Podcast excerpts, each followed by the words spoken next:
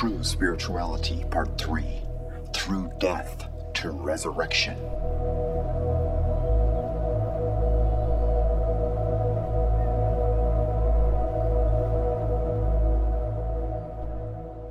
We have up till now highlighted the important negative, not negative in the sense of bad, aspects of the Christian life rejected, slain. Now we turn our attention toward the positive, without which the other two cannot represent a true balanced spirituality, raised. Following are two Bible verses highlighting this aspect. Romans chapter 6 verse 4. We were therefore buried with him through baptism into death in order that just as Christ was raised from the dead through the glory of the Father, we too may live a new life. Galatians chapter 2 verse 20. I have been crucified with Christ, and I no longer live, but Christ lives in me. The life I now live in the body, I live by faith in the Son of God, who loved me and gave himself for me. After the rejection of and dying to self, saying no to self rule and the self as the center of the universe, there is to be a rising to a new life. In part two, we talked about how the transfiguration of Christ expresses this vividly. It was a prefiguration of Christ's resurrection, a time of glory. Luke writes in his gospel, chapter 9, verse 29, as he was praying, the appearance of his face changed, and his clothes became as bright as a flash of lightning. It's important to emphasize that these things happened in history. This is because many would want to push this into some non historic realm or perhaps simply label it as mythical, on the level with goings on in Narnia, Middle Earth, or a galaxy far, far away. But Luke, who was a physician, by the way, doesn't write of this as anything other than an account of what actually transpired. He records that, and I quote, on the next day, when they had come down from the hill, many people met him, unquote. That's Luke chapter 9, verse 37. Christ and the disciples who were with him that day went up the mountain at a certain point in time and then came down at another point in time. They did not move into a non spatial, philosophical, or religious dimension. They were still connected to space time history, to sequence. So, here on the Mount of Transfiguration, true history took place, rooted in normal space and normal time. The glorification of Jesus was not in some philosophical or religious realm, but in the hard realities of space and time here on this planet. And Jesus spoke of the hardest of these realities when he said while coming down the hill, and I quote, The Son of Man must suffer many things and be rejected by the elders, the chief priests, and the teachers of the law, and he must be killed, and on the third day be raised to life. Unquote. That's Luke chapter 9, verse 22. And there it is rejected, slain, raised in history. When we come to the actual resurrection of Jesus Christ after his crucifixion, we find the same emphasis. In one instance, he came alongside two of his followers walking from Jerusalem to a small town called Emmaus and began talking with them. Jesus somehow hid his identity from these two, who were grieving the loss of the one they truly thought would restore their nation's prominence. After asking them why they were so downcast and listening to their answer, he asked, Did not the Messiah have to suffer these things and then enter his glory? That's Luke chapter 24, verse 26. He then goes on to explain that this is precisely what the prophets had foretold regarding the Messiah and his mission. He did this with all of his post resurrection appearances. He asked questions, showed them his hands, feet, and side, invited them to touch him, ate with them, continued teaching them. All events in space time history and not in some other realm of consciousness or a different dimension. It was in this reality in our history. Yes, Christ's body was changed in a way that he could move in and out of locked rooms, but it is still the same body, yet in a glorified form. Here we have the body of Jesus Christ in an external space time world. The reality of the resurrection is not something to either allegorize, chalk up to a series of mass hallucinations, or push off into a strange realm. It is meaningful in our reality, our space time dimension of sequence and happenings.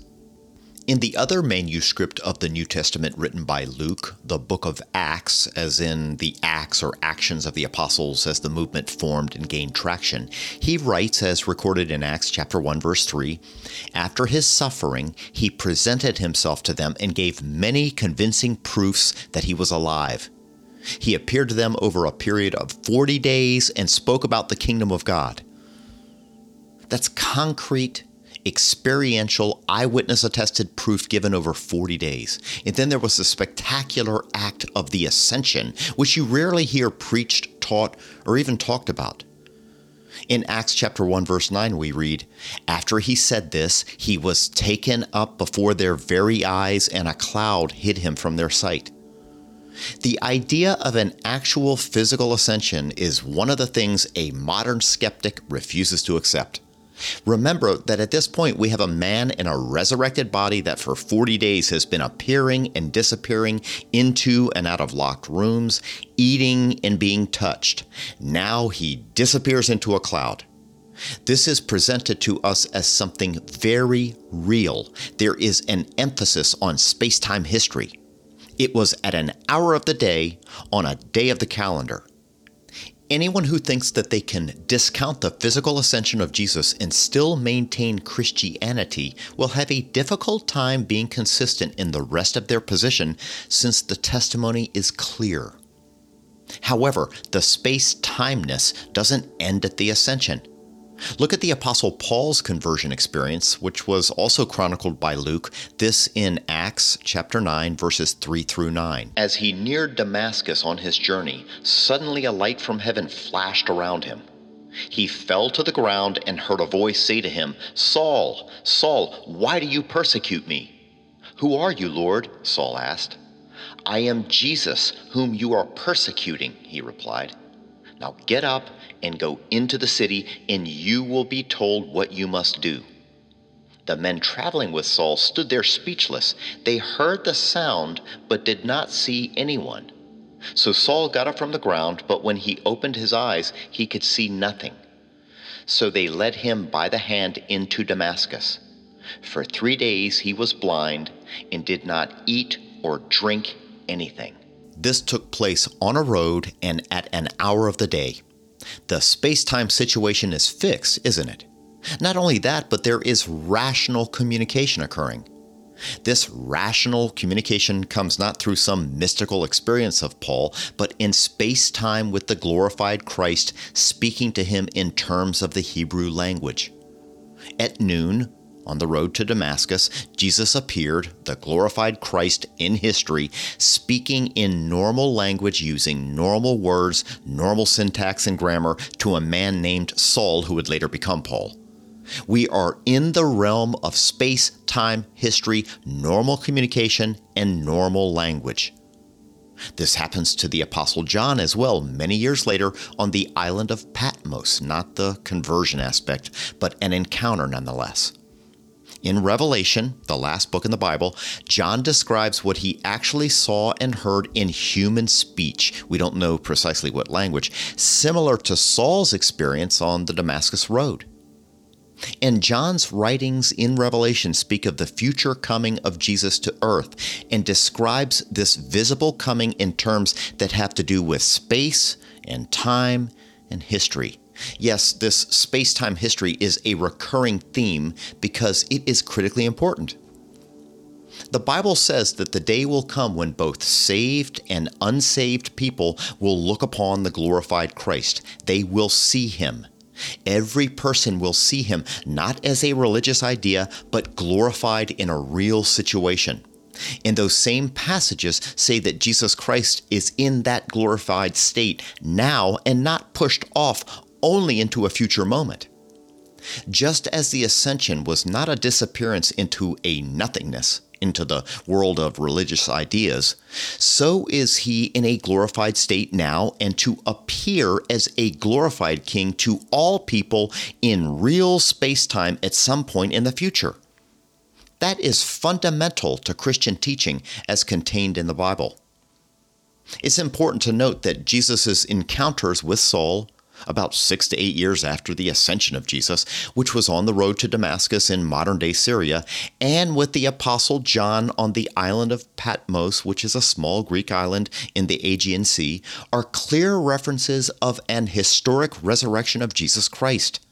This physical resurrection is the proof of Christ's finished work on the cross, proof that the work is complete, that nothing else needs to be added to his substitutionary work for our justification and salvation. And all of this applies to us in our lives right now. The Bible teaches that in Christ's resurrection, we see the promise of our own coming physical resurrection. The Apostle Paul insists that what we see him to be after his resurrection, we will be.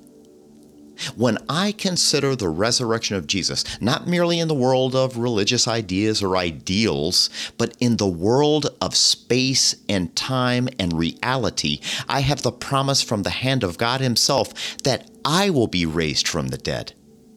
My physical body is a part of my total self, the total personality, the whole person, and will not be left behind but renewed because of what Jesus did on the cross. His death on the cross redeems the whole person so that one day my body will be raised from death and renewed like Christ's risen and glorified body. A helpful point to add here is that it is a logically consistent position to believe that if the God of the Bible exists, then the reality he created and presides over includes his ability to reconstitute a person's body regardless of its state of decomposition. Even cremation, vaporized in a volcanic eruption, or any other calamitous situation doesn't matter the God who spoke the entire universe into existence from nothing can restore a body to whatever state he so desires and wills. Again, that is a logically consistent position to hold. But the resurrection of Christ means even more than this. The reality, the space timeness of Jesus' physical resurrection means something in regard to how we are to live today in our present circumstances. Consider the following portion of Paul's letter to the Romans, chapter 6, verses 1 through 12. What shall we say then? Shall we go on sinning so that grace may increase? By no means. We are those who have died to sin. How can we live in it any longer? Or don't you know that all of us who were baptized into Christ Jesus were baptized into his death? We were therefore buried with him through baptism into death, in order that, just as Christ was raised from the dead through the glory of the Father, we too may live a new life. For if we have been united with him in a death like his, we will certainly also be united with him in a resurrection like his. For we know that our old self was crucified with him so that the body ruled by sin might be done away with, that we should no longer be slaves to sin, because anyone who has died has been set free from sin. Now, if we died with Christ, we believe that we will also live with him. For we know that since Christ was raised from the dead, he cannot die again. Death no longer has mastery over him. The death he died, he died to sin once for all. But the life he lives, he lives to God. In the same way, count yourselves dead to sin, but alive to God in Christ Jesus. Therefore, do not let sin reign in your mortal body so that you obey its evil desires. A few points here. First, and we continue to stress this, Jesus Christ died in history. He died in space, time in history. Second, Christ rose bodily in history and he was glorified in history. Third, we died with Christ when we accepted him as Savior. If I have accepted Christ as Savior, this is now a past event in history.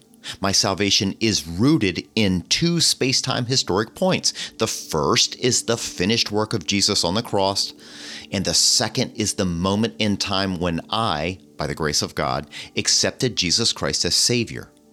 These are the two space time points upon which my salvation rests.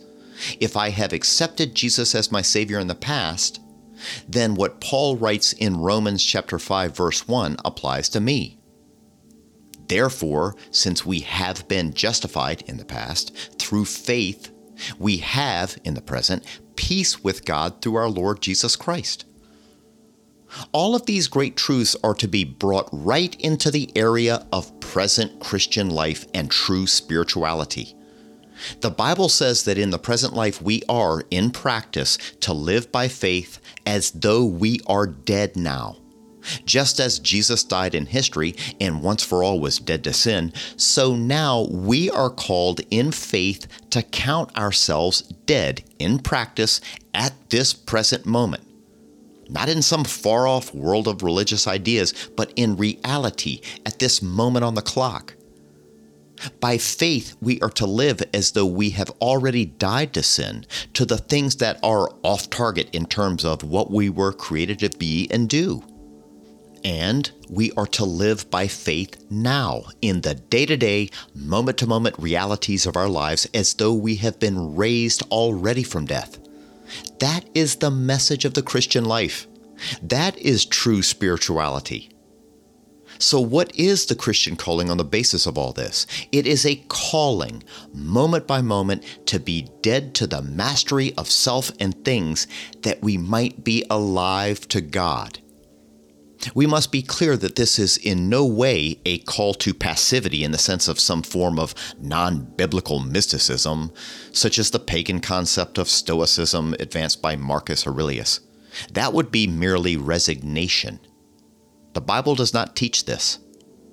The scriptures teach that I am a human being made in the image of God who is, once again quoting from Romans chapter 6, to offer myself, quote, to God as those who have been brought from death to life and offer every part of yourself to Him as an instrument of righteousness, unquote. So instead of a state of passivity, we are to strive toward that which brings forth fruit it is being a fruitful person, doing fruitful things that make life better for ourselves and everyone around us. We are creatures made for the purpose of doing things that lead to thriving for ourselves, others, and all of creation. This involves an active yielding to God, not passivity. That is what being an image bearer calls for. It is being at war with the impulses that, due to the fall of humanity, pull us away from our intended creatureliness and instead give ourselves over to live in accordance with God's plan. Rejected, slain, raised, and now ready to get after it and experience what it is to be used by God to do wonderful, life giving things on the basis of my trust in the finished work of Christ on the cross, I am forgiven and justified, made right with God, once and for all time. At one moment, my guilt is declared gone forever, but there is also the call to live in a moment by moment, dying to self and things and being alive to God. It is dying to self and stepping back by faith into the present world as though we had been raised from the dead. Here is the real positive after the proper negative. This is true spirituality.